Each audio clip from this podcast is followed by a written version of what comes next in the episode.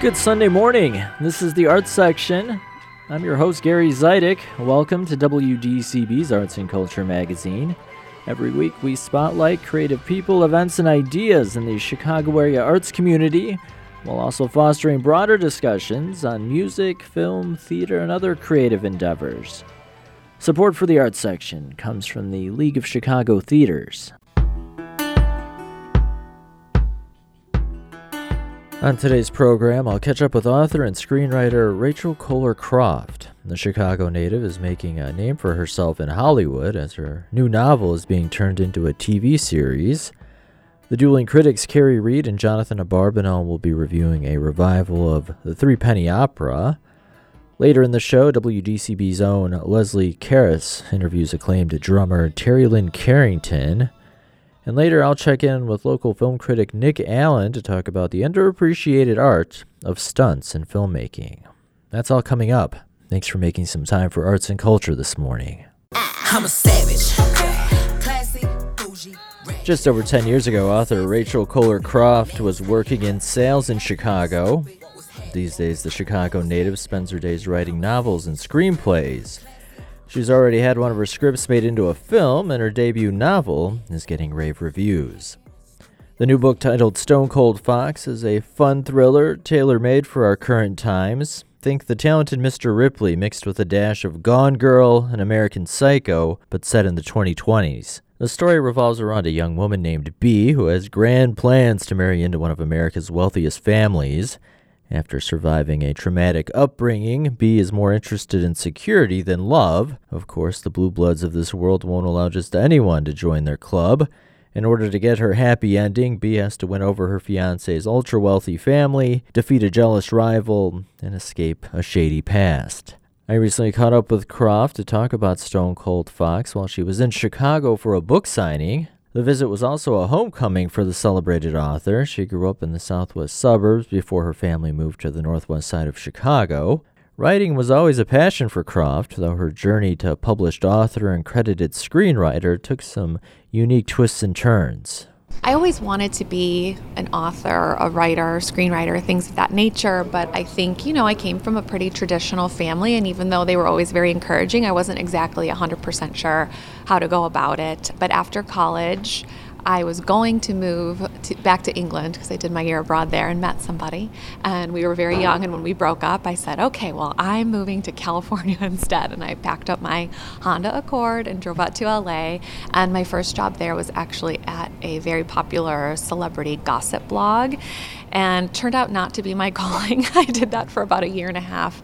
And I think I conflated the job with Los Angeles in general, and I actually moved back to Chicago for a couple of years. But it was a very fortuitous detour. And I also got into sales, which ended up also being a very fortuitous detour because I don't think people tell screenwriters uh, or aspiring screenwriters that 80% of that job is sales. so I went over to a startup company where I sold luxury floral arrangements to hotels and residential buildings and all sorts of places around the city um, for their flowers. And I became one of the top salespeople in the company. And in 2013, they moved me out to Los Angeles. So I kind of got my second chance in California and popped around a couple other sales jobs here and there. But I just was meeting a lot of people that were working as writers, directors, assisting those people people, all sorts of things, including my ex boyfriend who is going to be working on becoming a screenwriter. And when we had a really gnarly breakup, I decided, well, if he can do it, I certainly can. Mm-hmm. And so I sat down to write my first script and I sold it a few months later to a production company on the Sony lot. And I've been working pretty steadily as a screenwriter ever since. If you hadn't gone to LA and you'd stayed in Chicago, do you think you would have eventually gone down that route? It's really hard to say. Um, you know, I think Chicago is a very creative town as well. It's quite possible I would have went the novel route before the screenwriting route. I think just when you're in Los Angeles, you're surrounded by the industry and it's very exciting and um, it seemed inaccessible, but also I think I could figure out my way in, and I certainly did. But um, I know it's impossible to say what would have happened had I stayed in Chicago. It was just one of those. I guess you could say that about any turning point in your yeah. life. you brought up screenwriting So I know you've probably you've worked on like other scripts, but the film that I, I know you from is this movie that came out was it last year, two years ago, Torn Hearts, which is maybe more of a thriller with country music influences. Uh, we can talk about that, but I'm just curious, do you have a different mindset when you're writing a screenplay versus sitting down to write like a novel? Yes. So for screenplays, they're, they're both challenging in different ways, but with a screenplay, you just don't have as much real estate on the page. So you have about 90 to 120 pages to tell your story. There's a lot of white space on those pages, character names, stage direction. So you really have to get to the point and kind of make it snappy and make sure you're hitting all these emotional beats. Now, I will say, for me personally, I think being a screenwriter first made me a better novelist because I approach my novels in kind of a cinematic way. But what I really liked about writing novels that I can't do with screenplays I mean, the whole book is in Bee's mind, for example. I really get to focus on character interiority, which in a script you kind of can't do. Um, you can get away with a little voiceover here and there, but generally you have to show everything that's going on in different ways. And I liked being able to spend time in her head the whole time. And then also, I can write about what the room looks like, what clothes they're wearing. Like, you get to be the director, the costume designer, the sound designer, and everything. And the book is the finished product with your name on it, and it's your book. And that's not to say, I mean, there's a team that puts it together and it, it takes a village and all of that, but the author's name is on it, and they're driving the creative. And with a screenplay, screenplay isn't the finished product. It's a finished screenplay, but like most people aren't going to sit down to read it, right? It's kind of like the the map to making the final product, which is the movie. And there's a ton of people involved in making a movie, so you're just kind of one part of it. Even though you are originating the story, it ultimately becomes it belongs to a lot of people by the time the film is out in the world. And then sometimes you write a screenplay, you sell it, you can make a whole living as a screenwriter and still not get produced because it just is a long journey. It's a long path to production. And barring something really bizarre happening to you, if you get a book deal, your book will be published and a physical product out in the world. So that was very exciting for me. Stone Cold Fox will be transitioning to screen at some point, hopefully. We can talk about that later. So, yeah, let's talk about the book. Starting points. Was there a moment of lightning strikes inspiration where you had this idea for a story, or was it kind of like a gradual thing? Um, a little bit of both. I mean, Bee's voice was kind of the lightning strike moment. I kind of started playing around with her voice, and I want to preface this by saying it's like her ambition and sense of humor when I say the next thing I'm going to say, but she kind of comes from three of my best girlfriends and myself and how we talk to each other and our sense of humor and things like that. And then I just kind of really dialed it up for Bee. I didn't want to make her caricature, but I wanted to make her a villain, but in the way that I respond to villains. And what I mean by that is they're rarely a good villain, is rarely black and white. They have a lot of motivation and they make very active choices. And that was something for me as a thriller reader that I thought as a thriller writer, I could kind of bring something a little bit different to the table, and that not only was she three dimensional, but she was also really funny because I find a lot of thrillers can stay very serious and I enjoy those, but almost everything I write, especially if you saw Torn Hearts, even though it's scary or creepy, still has, you know, a, a healthy splash of humor. So, like, really leaning into that character um, was very helpful for my first draft. And it sort of read as just kind of like, Bee's story, but um, when I went in to do the second draft, I kind of dug in a lot deeper into her characterization and then the world at large where I was putting her in, which is the world of the 1%, coupled with a few strategic flashbacks so people that may not like B, because some people don't like her, mm. um, would still understand her and so that was important to me as well. But yeah, my agent, um, when I when she read the first draft and responded and wanted to work with me, she said something to the effect of, "You do realize you wrote a novel about a complicated mother-daughter relationship?" And I was like, "Oh yeah, I guess I did," because the mother character in the first draft was not um, as big of an influence as she is in the in the final iteration. So going back in with her at the center of a lot of Bee's motivation, I think just made the story stronger, it made her characterization stronger, and that became more of a process. But as far as like the publishing timeline, I think it was all told, I started the first draft kind of lackadaisically because I was working on my paid screenwriting stuff and just writing this in my free time that was took about a year and then i worked on it with my agent for about another year we went out with it multiple editors were interested which was very exciting so it went to auction and i ended up with a two book deal from Berkley, which is an imprint of penguin random house and i'm very happy there yeah. If you're just tuning in, this is the arts section. I'm Gary Zidek. I'm talking with author Rachel Koller Croft about her new novel, Stone Cold Fox. The book follows a young woman named Bee who is unapologetically ambitious, and a little dangerous. I would say that B is a very ambitious and beautiful young woman who is the semi reformed daughter of a con artist. So she was raised by someone with, let's say, loose morals.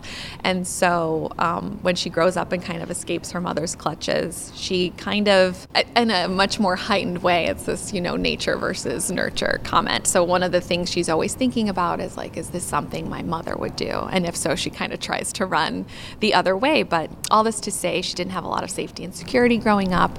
And so she kind of sees a path to her future where she can actually get some peace and feel safe and secure by marrying into the 1%. So when she happens upon Colin Case, who is from the type of family like, Johnson and Johnson kids or Kennedys, things of that nature, you know, East Coast, old money, blue-blooded family, she decides, "Oh, maybe I will infiltrate there. And because she is such a beautiful woman, she's not super concerned with getting the ring from him, but she knows just based on where he comes from, she might be facing some opposition from his family and inner circle, namely his childhood best friend and who has an unrequited crush on him, Gail Wallace Lester, who will stop at nothing to take B down. It's interesting because she desperately wants to be part of the Case family for the reasons you kind of described. There's a lot of financial security, but at the same time, she seems to detest them. Yes, I thought that would be really interesting for a main character, someone that's both enticed and repulsed by ultimate wealth, because I think that is kind of a relatable emotion for a lot of people. We're all very fascinated by the 1%, and wow, a lot of that stuff looks really nice, but it's also sort of stomach turning as well. So there's something um, I really liked exploring through Bee's eyes, just kind of the criticism she has, while also kind of having this mentality of, well, if you can't beat them, join them, because she does acknowledge that, well, it's better than the alternative, and it is what it is, and I want to feel like I don't have to worry about those things anymore. So in a lot of ways, I don't think B is your average gold digger trope. Um, she's not really a bimbo. She is very smart, very funny, very accomplished in her own right. She has a career. She always has a plan B, C, and D, always looking over her shoulder. And so she's just kind of always on. And I think she sees this potential marriage as a way to finally feel at peace and relaxed and not like her mother and the world at large are going to be out to get her anymore like you mentioned, a lot of us have this interest in the 1%, uh, probably an unhealthy interest. But my wife and I watched the uh, Harry and Meghan. There's just something about learning about, you know, behind the scenes of something we don't we don't know anything about what those lives are like. So for the fictional case family, did, mm-hmm. is that something you do research on, or is it kind of like you embellishing what you think it might be like? Um, yes and no. I mean, so I live in Los Angeles, which the wealth there has a very different vibe, right? It's not a lot of old money. It's a lot of show, showy and not, you know, as uh, discreet, I would suppose. Um, and I don't want to say this family was like a direct example, um, but I had an ex boyfriend that kind of came from a fancy family, and his mother was not very nice to me. So that was kind of a seed of those characters ultimately went in entirely different directions. This is distinctly not auto fiction, it is a novel. Um, but that was something that I certainly considered. And then, I don't know, I've like subscribed to Town and Country for many years years. I love the show Succession. I feel like there are just um, things we know from the larger culture that I, you know, kind of took into consideration and thought about. But it was a combination of that type of research and then also just people I've come across in my career and kind of using them as a, a springboard to explore some of these themes in your novel is definitely its own things. But yeah, a couple of things that sprung to mind as I'm reading was Succession, because the interplay between siblings of like this ultra wealthy family, they kind of have their own language mm-hmm. when dealing with each other, and then also a little bit the talented Mr. Ripley and like the issues he he kind of like masters the replication of of Dickie, but uh, it's like the, not being accepted into their world. Uh, B is really trying to ingratiate herself. Yes, and she's a very observant character and has been observant her entire life. You even see that in the flashbacks. And she's a really good mimic in a lot of ways. She knows, I mean, even when she's coming up with her story, knowing where she wants to head with it, you know, she's like, well, I can't say I went to Harvard or one of these schools because that network runs really deep. And she's just always kind of thinking ahead um, and responding in the moment and feeling really prepared. And that's like one of the things I really love about this character is because she just has so much agency and puts her foot on the gas and takes big swings and is a woman kind of in control of her destiny in a lot of ways. And that's not to say she doesn't face conflict, but um, she's not the type of character that isn't remembering things or feels like, oh, she's a mess and all these things are happening to her. Like she's very much a, a type A character that's gonna get her head in the game. And so when she meets someone like Gail, you know, initially I think they both underestimate each other, but it's kind of exciting to her in a way that reminds her of her mother, which is both you know, it obviously repels her, but there's something about that um, cat and mouse game with Gail at the start that she thinks it's going to be fun. Right. And then she soon realizes um, she may have underestimated this woman and things can get dangerous really fast. right.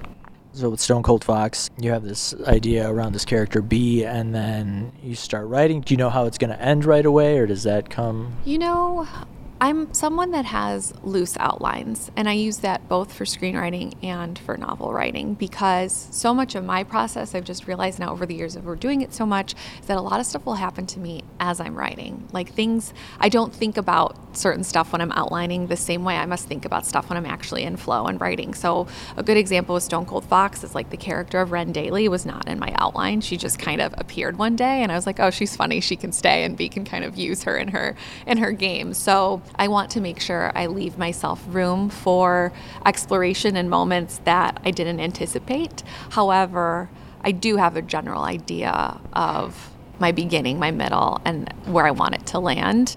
And I would say I had a couple alternate endings for the book, but they were all kind of going in the similar direction. So I kind of made the judgment call by the time I got there. And the ending wasn't like a total surprise to me. So I do like to plot out some. I'm kind of like half planner, half let's see what happens. okay. And we won't get into uh, to spoilers, but the way it ended, I could see there being a continuation. Yes, I always, I mean, similar to B, I subscribe to always leave them wanting more.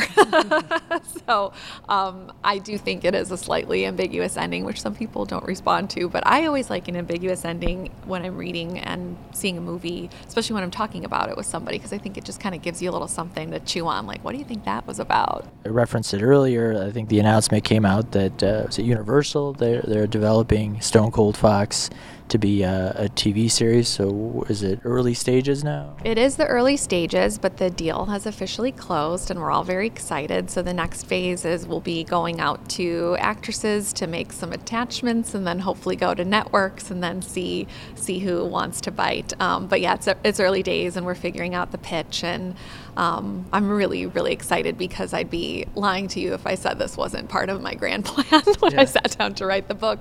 Um, I've always wanted to write a book, of course, and first and foremost, I wanted to write a great book. But as a screenwriter, I was getting very frustrated with having to pitch on other people's IP because that is sort of how the industry is right now. And so I would get, you know, requests to come in and pitch on all these different books and they're great and they're wonderful, but it's like, you know, I have my own ideas as well. So one of my representatives who no longer represents me a few years ago said something kind of snarky like, well, Rachel, if you want all the creative control, you're just going to have to sit down and write your own book. And I was like, well, that's exactly what I'm going to do. Um, so I'm very excited that um, we landed where we did, and Universal is great, and producer Julie Plec is amazing, and I'm very optimistic. But it is early days, so everyone everyone keep their fingers crossed for me.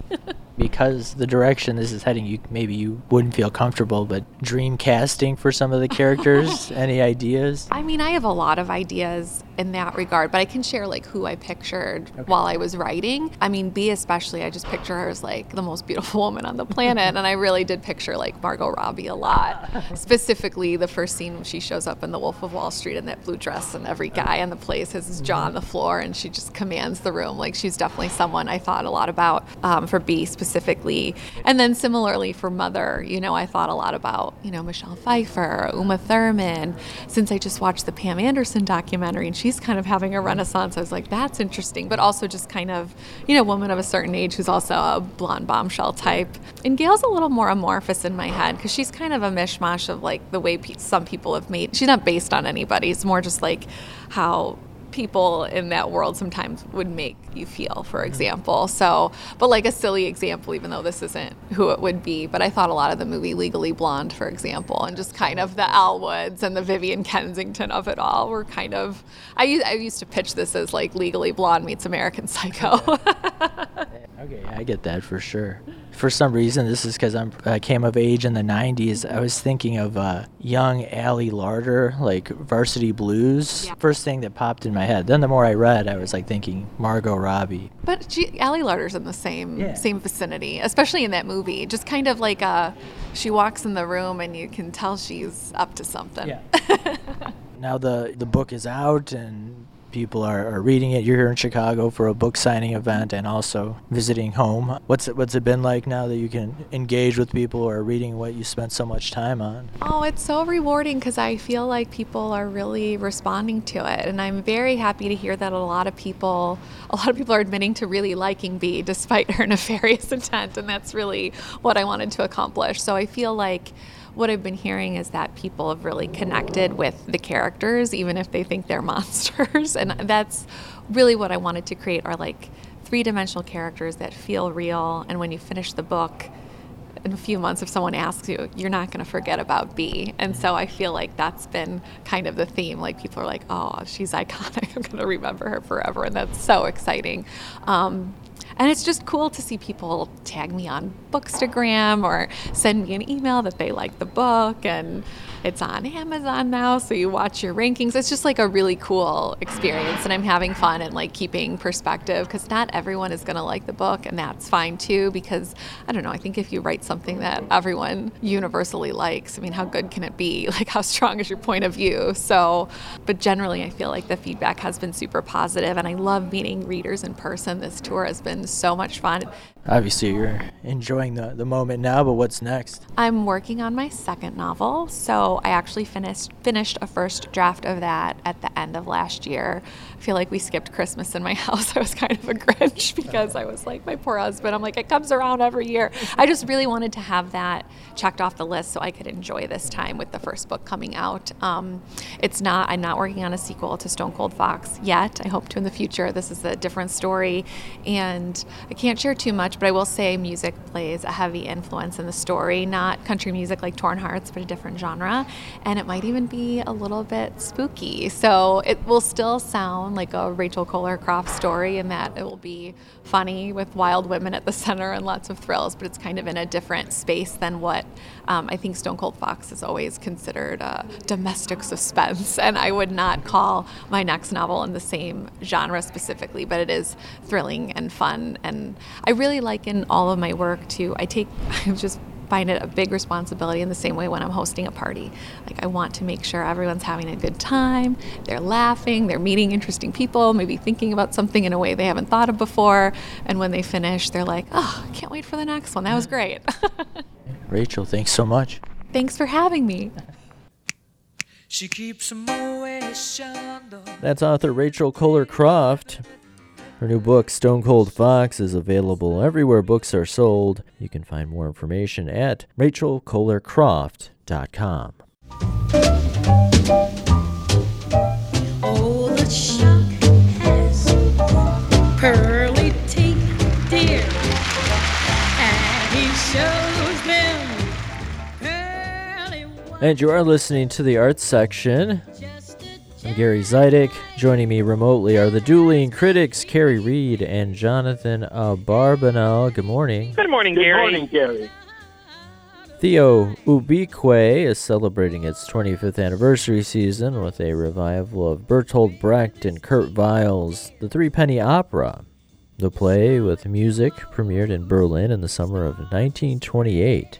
And if you've ever listened to Mack the Knife and wondered what those lyrics mean,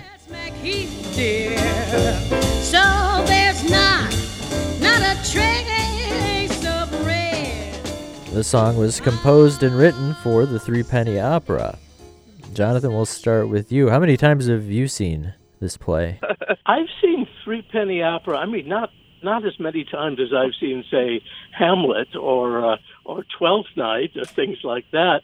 But I've seen probably uh, a half dozen times uh, over my life, including one performance in Berlin in German uh, you know, the city where it had its its world premiere in 1928.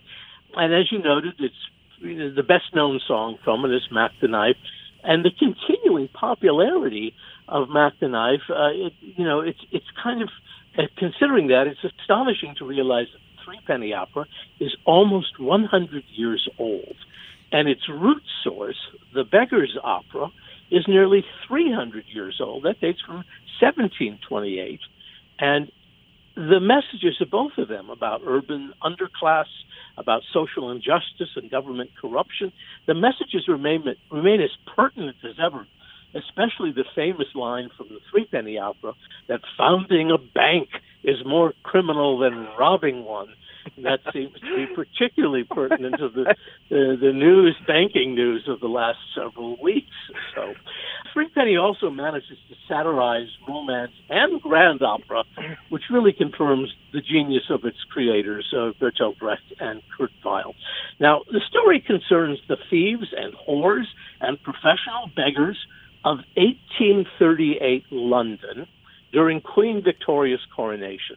Now, it's a bit tricky to understand, you know, the setting because the dialogue really doesn't provide clear exposition, and the cabaret-style staging offers a really very few visual clues in the form of elaborate scenery or costumes.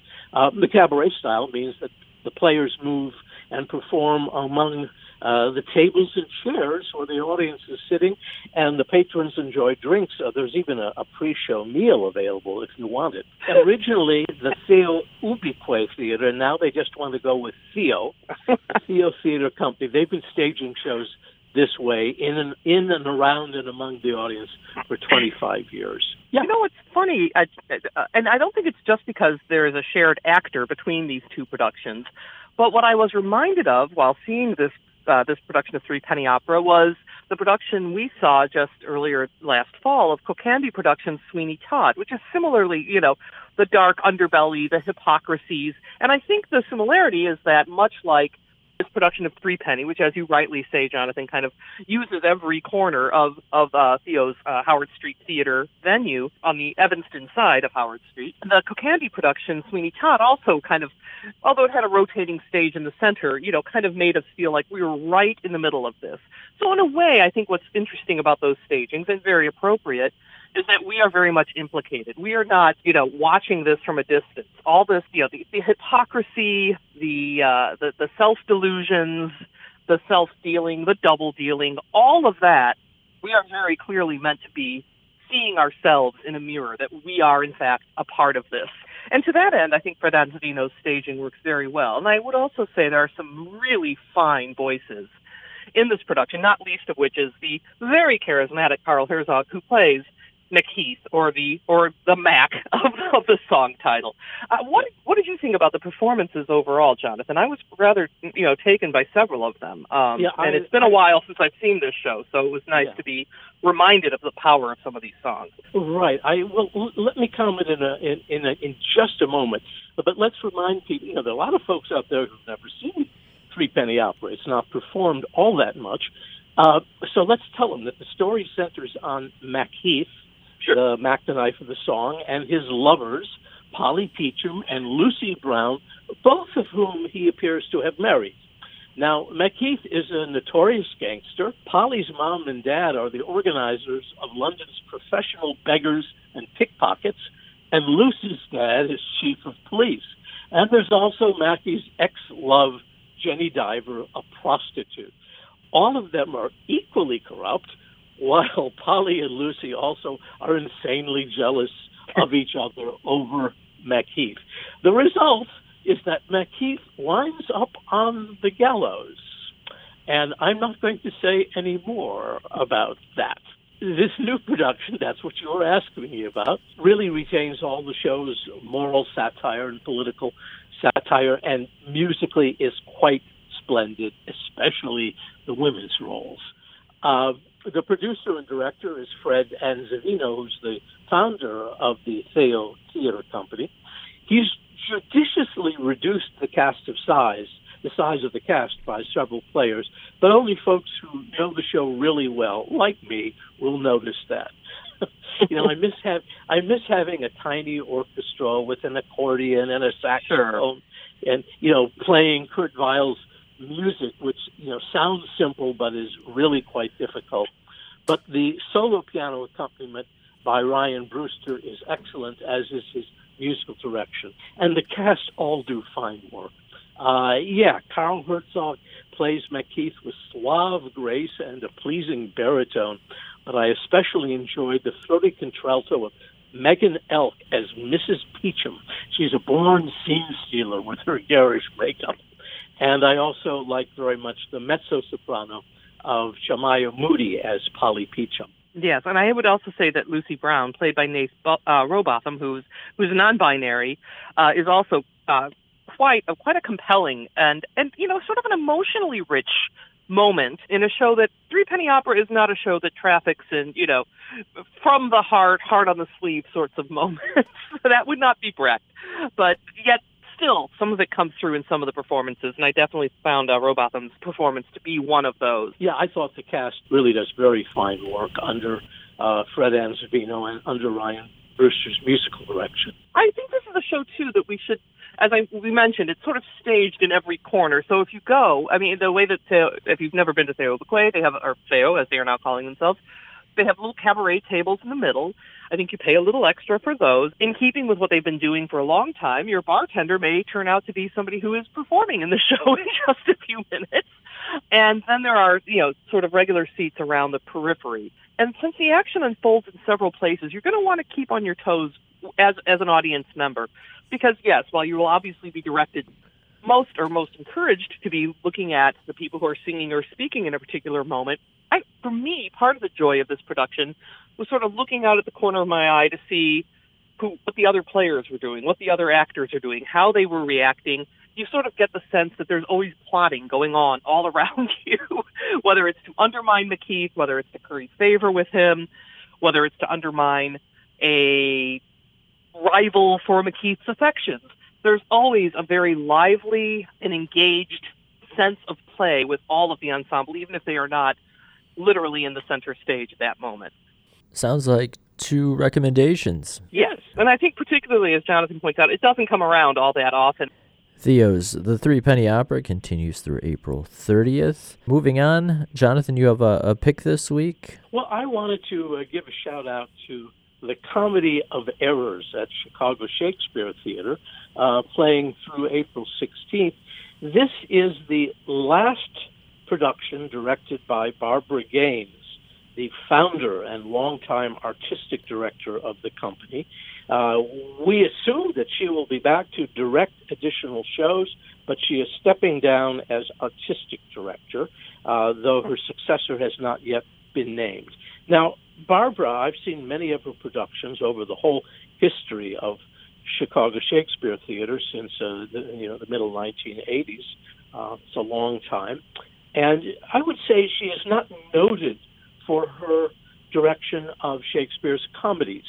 But this comedy of errors, she's choosing to go out as artistic director is, with, with it, is certainly uh, the most successful and most enjoyable that I have seen. This is a, you know, it's one of Shakespeare's earliest plays, his first big hit.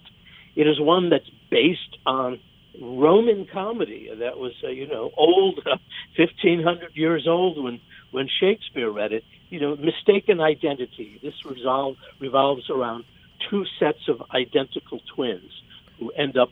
Uh, they've been separated at birth, and now they are adults, and uh, they they're in the same place at the same time, and everybody mistakes them for the other, causing no end of confusion. And Chicago Shakes has added a a a um, uh, a second, literally a second play, a premise that uh, it is in a British film studio in the early 1940s uh, during the Battle of Britain, World War II, and they are filming a production of the Comedy of Errors.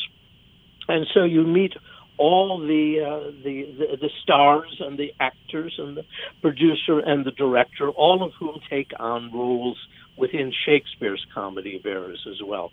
And the new scenes, the studio scenes as they call them, were written by Ron West, uh, a longtime uh, member of the Second City Company, both on stage and as a director, and a previous collaborator with Chicago Shakespeare Theater. And they are engaging and funny, and the whole thing really is filled with laugh out loud moments. And Barbara Gaines has brought in some of her favorite veteran players, some of who've been doing roles with her for 30 years, and they started out playing leading men, like Kevin mm-hmm. Gudahl is one. He started out doing romantic leads, and and uh, you know now he plays one of the uh, one of the comic characters, one of the twins who is the servant to uh, one of the other men.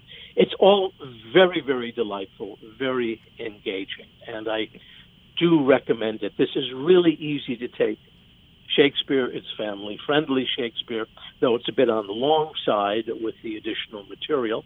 It is very much a full length show with an intermission running two and a half hours or so. Um, but it is a delight to see. I'm quite looking forward to seeing that myself, Jonathan. So you're saying that Barbara Gaines has opted for tragedy tomorrow and comedy tonight? That's right. Tragedy tomorrow, or maybe next season. And, I do, yeah, and it's, tonight. It's, yeah, I think it. I agree with you. It is interesting that she's kind of choosing this as her last show in her current role. And of course, we are very eagerly awaiting uh, news on who will be replacing not just Barbara Gaines, but uh, Chris Henderson, who I believe stepped down around the end of the year as the, the executive time, director. Yeah, so. the longtime executive director. They were they were very much a, a power team for many many years yep. in transforming yep. Chicago Shakespeare into what it is today. And that production of Comedy of Errors is running at Chicago Shakespeare through April 23rd. Kerry, Jonathan, thanks so much. We'll see you next week. Oh, you're, you're welcome, Gary. Welcome.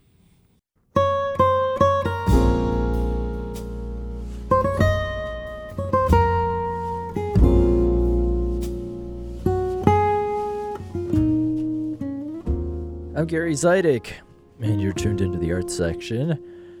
Last month, drummer and NEA jazz master Terri Lyne Carrington picked up a Grammy for her latest release, New Standards Volume 1. The album and a companion volume of sheet music mark a years long effort to shed light on female composers whose works have long been left out of the jazz canon. DCB Jazz host Leslie Keros recently spoke with Carrington about the New Standards project. In the summer of 2018, Terri Lyne Carrington was planning the music for a party. She and her colleagues were celebrating the founding of the new Institute of Jazz and Gender Justice at the Berklee College of Music. Carrington wanted students to perform at the gathering, so she gave them an assignment. I asked the students to play some songs written by women composers, and when they looked through the real book, they could not really find any uh, whatever edition they had only had Ann Ronell's Willow Weep for Me. The real book Carrington refers to is a widely used collection of jazz standards. It was first compiled in the 1970s by two students at Berklee, so the irony ran deep. Carrington knew of many tunes that had not been included in the real book, so it was time to correct the record.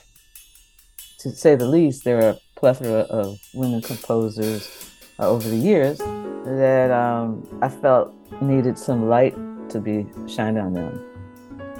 To begin work on the project, Carrington drew from decades of experience as a composer, bandleader, record producer, and mentor.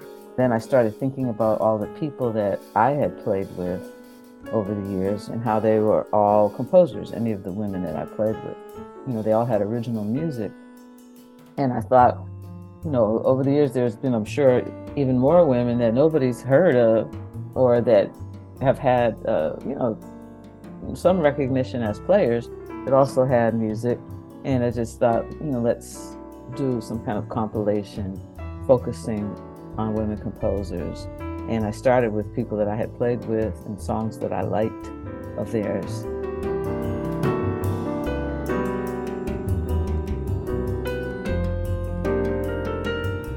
Compiling the new collection would become the first initiative of the Institute of Jazz and Gender Justice, which Carrington founded. The book would be called New Standards, and every piece in it would be composed by a woman. About a third would come from women Carrington had either played with or saluted. But she and her corps of volunteers continued the search, and over the course of four years, New Standards ultimately included 101 works spanning more than a century of composition. Once published, the book was distributed by Hal Leonard, the same music publishing giant that also published the real book. For Carrington, pieces by well known composers such as Mary Lou Williams and Marian McPartland came to mind quickly since Carrington had already performed them in tribute concerts. Pisces, composed in the 1940s by Mary Lou Williams, was a tune Carrington had played with the late pianist Geri Allen, a champion of Williams's work who liked Carrington's arrangement of the piece. That's the only song that I actually included an arrangement on.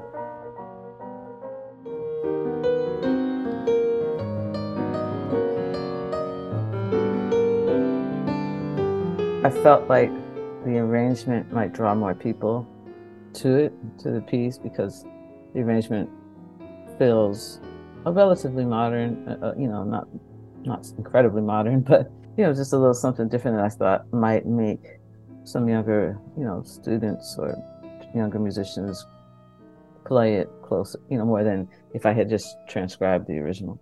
And Geri asked to play it after we did it. She kept asking me for it, so I thought, okay, it must be okay.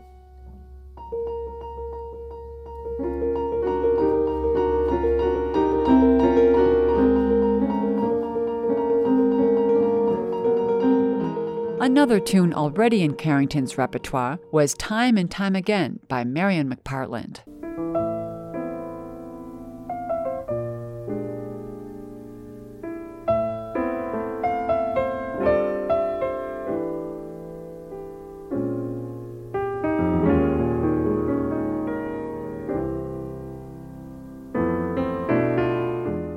The piece I included hers in the book was really the one that, that spoke to me when I had already gone through her music. So that was a natural fit. Plus, it's beautiful.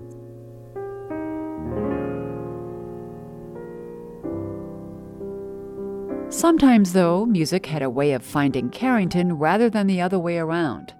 Putting together the compilation involved not only selecting music, but also getting permission to include it.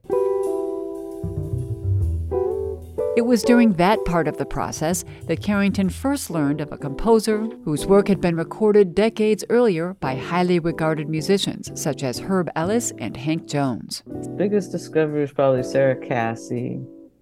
And that's because I reached out to Don Sickler, who controls Melba Liston's music. Yeah, and I was asking him about about that, which he sent, but then he said, you know, Geri before she passed, was very much interested in Sara Cassey's work. And, and I didn't know, he asked me if I knew who she was. I didn't. He said, well, you know, check out this song. And, and he, he might have sent me a couple songs. And uh, I went online and also heard, you know, this Windflower piece done by Herb Ellis and another version by Hank Jones. It was really nice.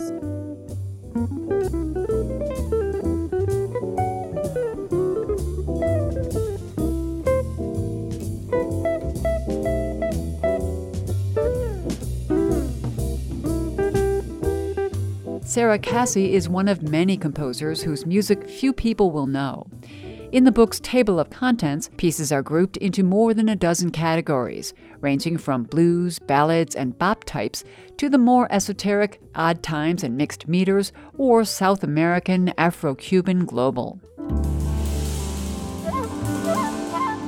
Being an educator, Carrington also intended the book to be used in the classroom so that students would learn the music as part of their curriculum. Of course, women understand the need for this book. A lot of men understand the need for it too and have um, ordered it and you know wanting to do something around it. But there's been more women that have reached out saying they're playing the material. But there's also been you know a few uh, male band leaders you know at schools high schools and different places that have told me they've gotten the book and they're incorporating, you know, the music, you know, in their repertoire. So I think that's really important. And that's one of the goals of the book to have band directors, middle school, high school, incorporate some of the material. And I tried to make sure that the levels were uh, a pretty wide range. There's stuff in there that a high school band for sure could play. There, there are things that are very difficult as well.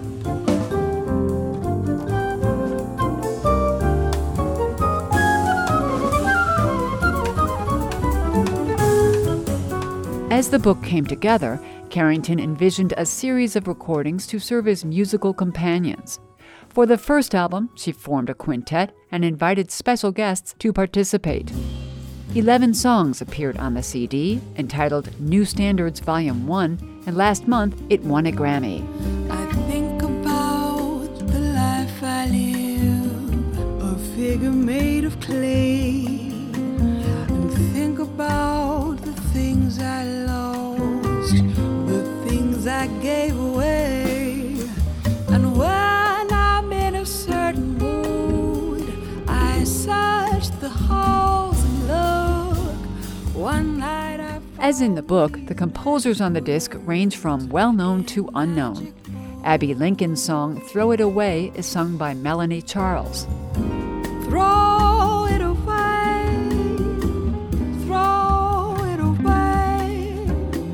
Give your love, live your life each and every day.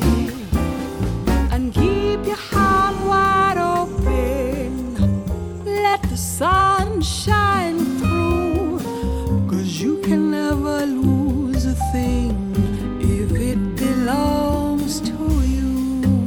Carla Bley's ballad Lawns is given a new vocal treatment with lyrics by Carrington and vocals by Samara Joy. On lawns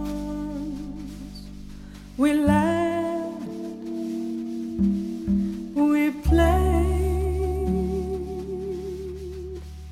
And the disc includes a version of Sara Cassey's Windflower that introduces parts for trumpet and flute into the arrangement.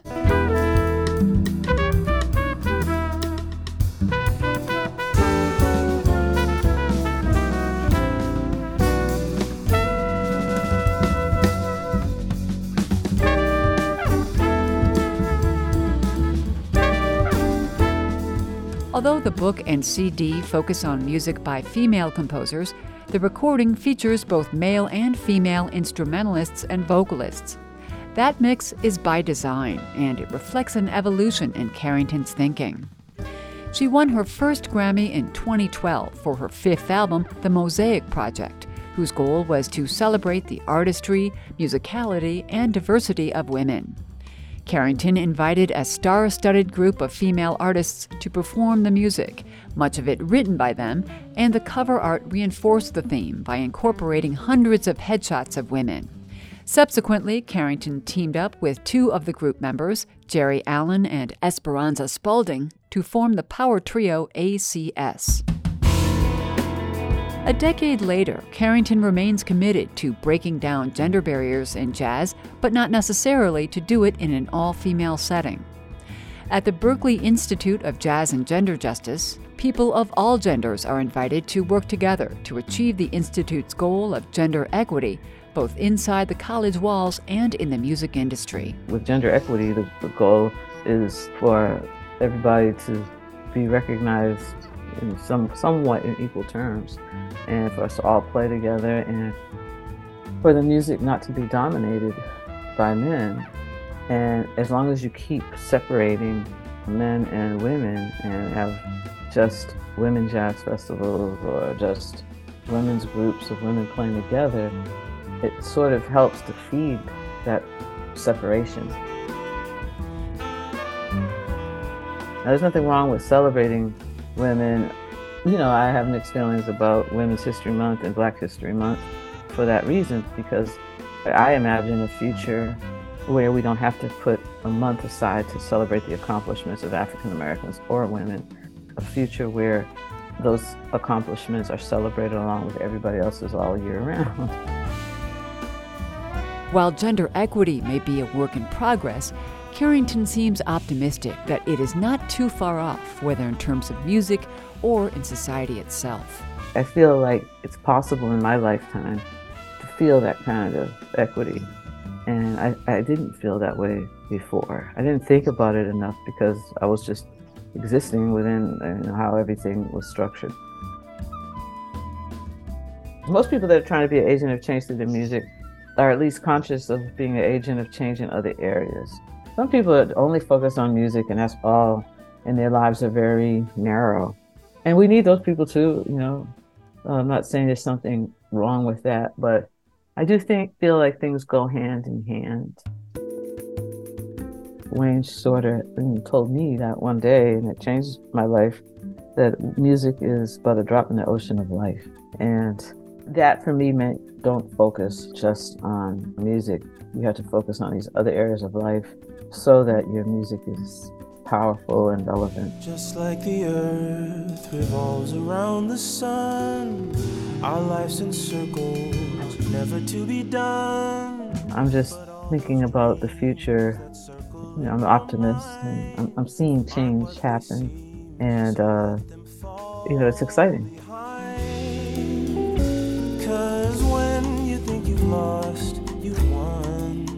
For the art section, I'm Leslie Keros. You found another chance to see the sun. Thanks to Leslie for that piece. You can find more info about the project at terrilynecarrington.com.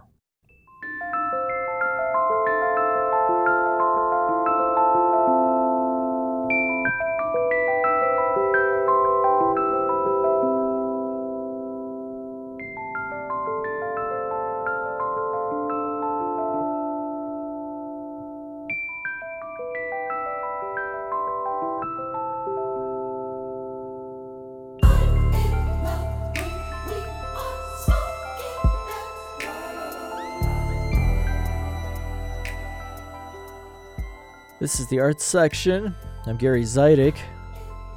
A couple weeks ago, Hollywood celebrated its most talented at the 95th Academy Awards ceremony. Actors, directors, producers, special effects teams, makeup artists, costume designers were among those recognized with Oscars. One specific group of filmmaking professionals that wasn't celebrated stunt people.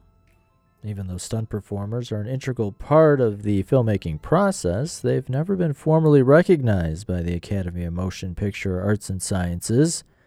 In recent years, there's been a growing chorus of people calling for the creation of some type of stunt Oscar. This year, the New York Magazine entertainment website Vulture created their own awards to recognize excellence in stunt performance. I recently caught up with Chicago based film critic and writer Nick Allen to talk about the important role stunt performers play in the film industry. We also chatted about a piece he recently wrote for Vulture that highlights 18 great films directed by stunt performers. One thing that's been getting more attention in recent years, I think, has been the fact that there isn't a, a stunt Oscar. And, and I'm going to guess that you would be one of the people that thinks that, that stunts should be recognized by the Academy of Motion Pictures Arts and Sciences. Absolutely, especially that they uh, make some effort to publicly use their platform to recognize amazing technical achievements, advancements. They should also be recognizing the craft that goes into stunt work because it is also essential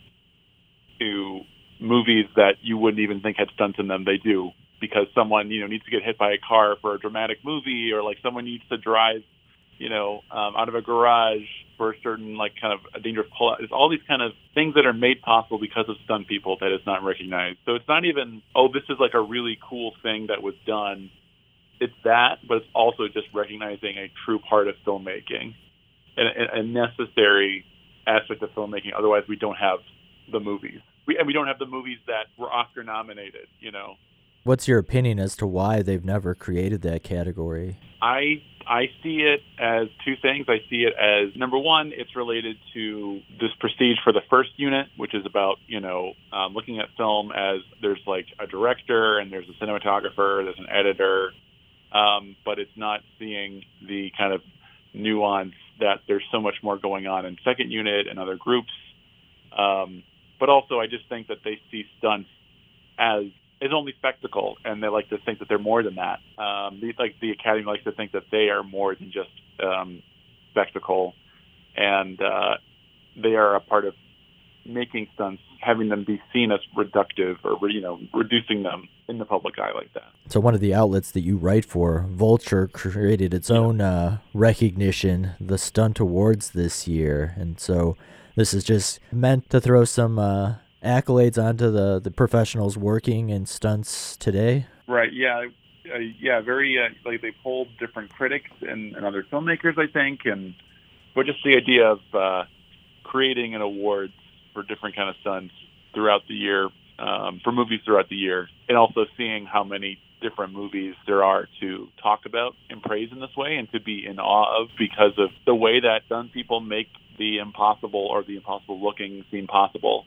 And then we go see it in a movie because it it seems impossible, that kind of thing.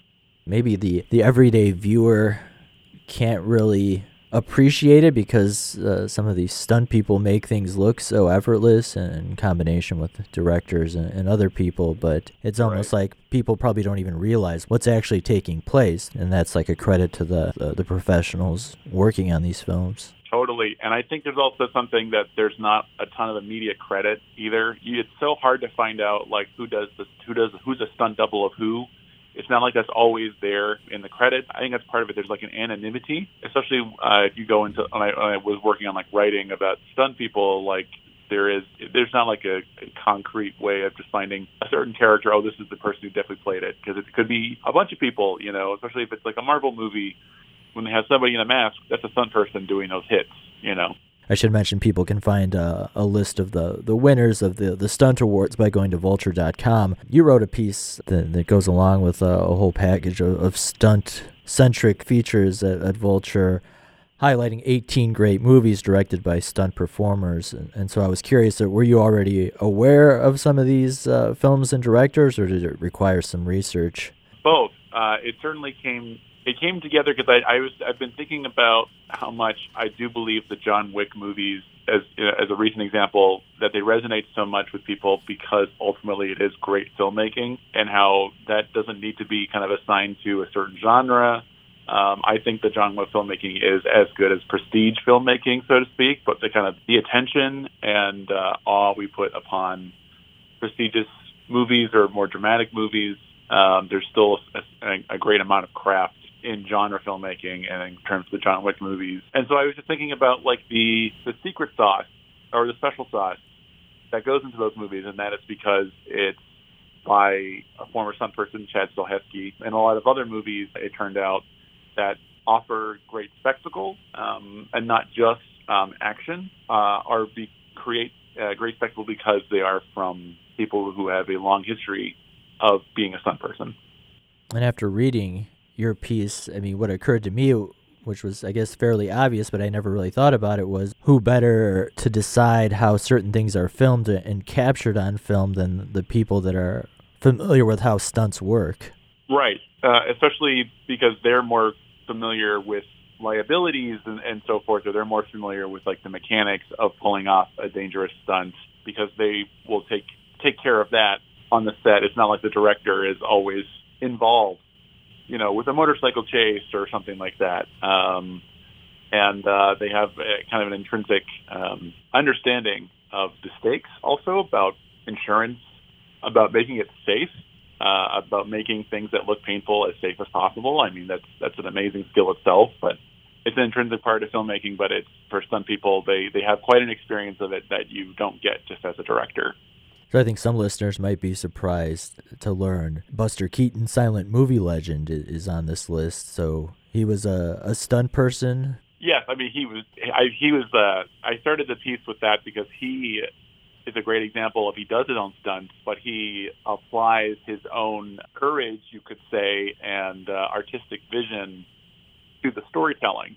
And in the case of the general, he applies the same manner of investment in a production um, and and fearlessness, essentially, as a as a stunt person to storytelling. So therefore, he has a movie with a locomotive, you know, that was shot in 1926 or so that uh, would be reckless by today's standards. It would not be possible by today's standards, actually. But it's kind of a uh, polarizing film that came out last year. It was Babylon, and it shed some light on those early years of the, the filmmaking. Yeah, it kind of felt like a lot of things were like fly by the seat of your pants. They were just creating things on the on the fly on set. Absolutely, and I and that well, that was also kind of yeah how um, the stunt industry you know started to crystallize was like okay, will you do this thing, all right, you're hired, you know. And Yakima Canutt, one of the one of the original or like one of the kind of first renowned stunt people, um, and famously did the the stunt in uh, Stagecoach, hopping between carriage and a horse and so forth, if I remember correctly. Um, but he also became a uh, a director, you know, a second unit director, and then a director. But within an industry that initially was dangerous, was flying by the seat of their pants. So we're going to highlight some of the other. We can't go through Yeah. all 18. People can can find uh, the piece on Vulture.com. So you write about Bruce Lee, but then there's this film from 1988 that I feel doesn't get uh, a lot of uh, attention. Um, but I saw it when I was a a kid because I think I was like a big Apollo Creed fan. Uh, so Carl Weathers was got to like star in his own action film called Action Jackson. So it Yep. doesn't get a lot of attention, but obviously you felt uh, was worthy of being highlighted here. I think um, it's a great example of uh, that someone spent like um, the director is Craig R. Baxley, and uh, he's a stunt coordinator for movies in the 70s. Just like somebody who's been in the business for a long, long time, who then was given a shot to direct a movie, direct an action movie, and I can imagine they were like, "Well, hey, how do we? Here's this character, Action Jackson. His name is Action Jackson. We don't know, like, if you, he's not from a comic book, he's not based on anything we just kind of know that he earned this name somehow. So this movie is an example of like, well, you hire a stuntman to direct it to be the storyteller, and they will fill the movie with amazing stunts that make you go, oh, this is why the character is named Action Jackson. uh, and uh, Baxley had such a focus on cars in his career, so there are amazing car stunts in the movie, uh, including one that has like someone. Uh, Action Jackson driving a car and then his son driver driving a car like up through a mansion, like up the stairs and around the hallway and all that kind of stuff. Things that would take immense coordination and uh, knowledge, certainly, of how to do that. Or there's a there's a where there's a great action scene where he's like clinging to the, the top of a car as it's like swooping around Detroit, I believe. mm-hmm. Um, and uh, amazing sequence, and just has like a it has a great amount of real danger to it but it certainly makes it has that stunt person touch. And then you referenced the John Wick series and the, the latest installment. John Wick 4 uh, just came out uh, the other day. What did you think? Well, I I do think uh, it gives the people what they want and and also what they didn't know they wanted to see. But I think uh, the, this fourth John Wick movie is another great example of excellent intentional filmmaking that action can be really confusing if it's done poorly, or it can be really crisp and effective and visceral, not just because of a kill or something, but because of the impact that's created from a, a good shot to a good edit. Also, of course, to good choreography. Um, there's uh, so much um, hand-to-hand combat in this movie, with Keanu Reeves performing much of it, as directed by his former stunt double, Chad Stahelski. I mean, uh, some of the the mythological stuff is really kind of hazy to me. I, you know, there's like you kind of tell when it's time to go to the bathroom. Um, but I I can't wait to see it again. But I also know that yeah, I might go get a popcorn or something in the middle of some of the the background stuff. And yet, uh, the movie is not kind of worn down by a lot of stuff that makes for bad action movies, whether it's bad filmmaking or whether it's just kind of um, generic um, characters or something. It's uh, it's and and also it, it has incredible action sequences for sure. Some I, I won't kind of spoil the premises, but it's uh, amazing what they do, and again would really only be possible by somebody who knows what it's like to get hit by a car. There's an amazing scene, you'll know what I'm talking about, that is just full of that um, spectacle, but it could only have been done by somebody who knows how to do a car hit and make it look painful, but do it in a, in a, on a movie set, and it's uh, it pays off. Um, don't like violence, but I do think John Wick movies are amazing, you know, fantasies, you know, in that way. They really Sure. deliver. Do you think, uh, and this is kind of going back to what I was referencing earlier, but as far as the film going public, do you think some people misinterpret, like, to think that CGI just does everything these days? Totally. And I think um, that is kind of where it gets a little bit hazier. That's a great point because uh, CGI can take over or they can uh, help assist in a certain physical feat. But I also do believe that people know when something is real and when it's not, more or less. We still kind of have that eye for what is fake, just as much as we can still feel a good hit, you know, or a good physical action if it's delivered right with great filmmaking. So CGI is both uh, making, assisting and making, so to speak, the, the impossible more possible, but it still cannot be replaced.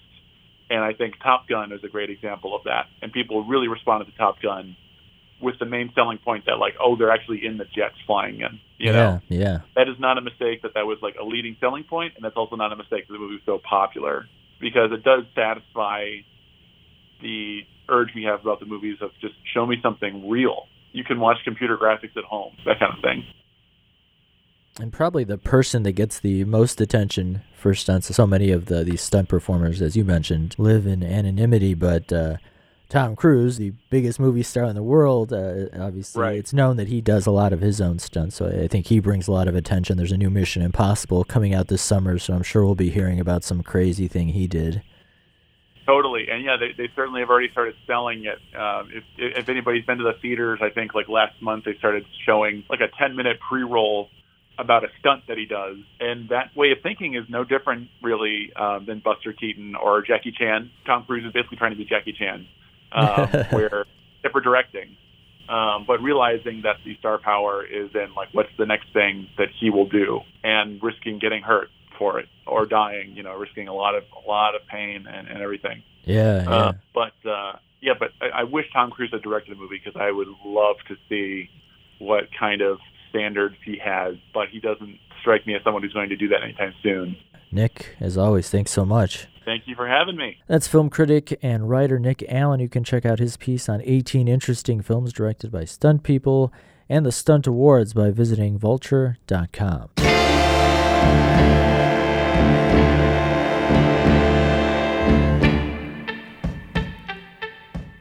And that's going to wrap up this edition of the arts section.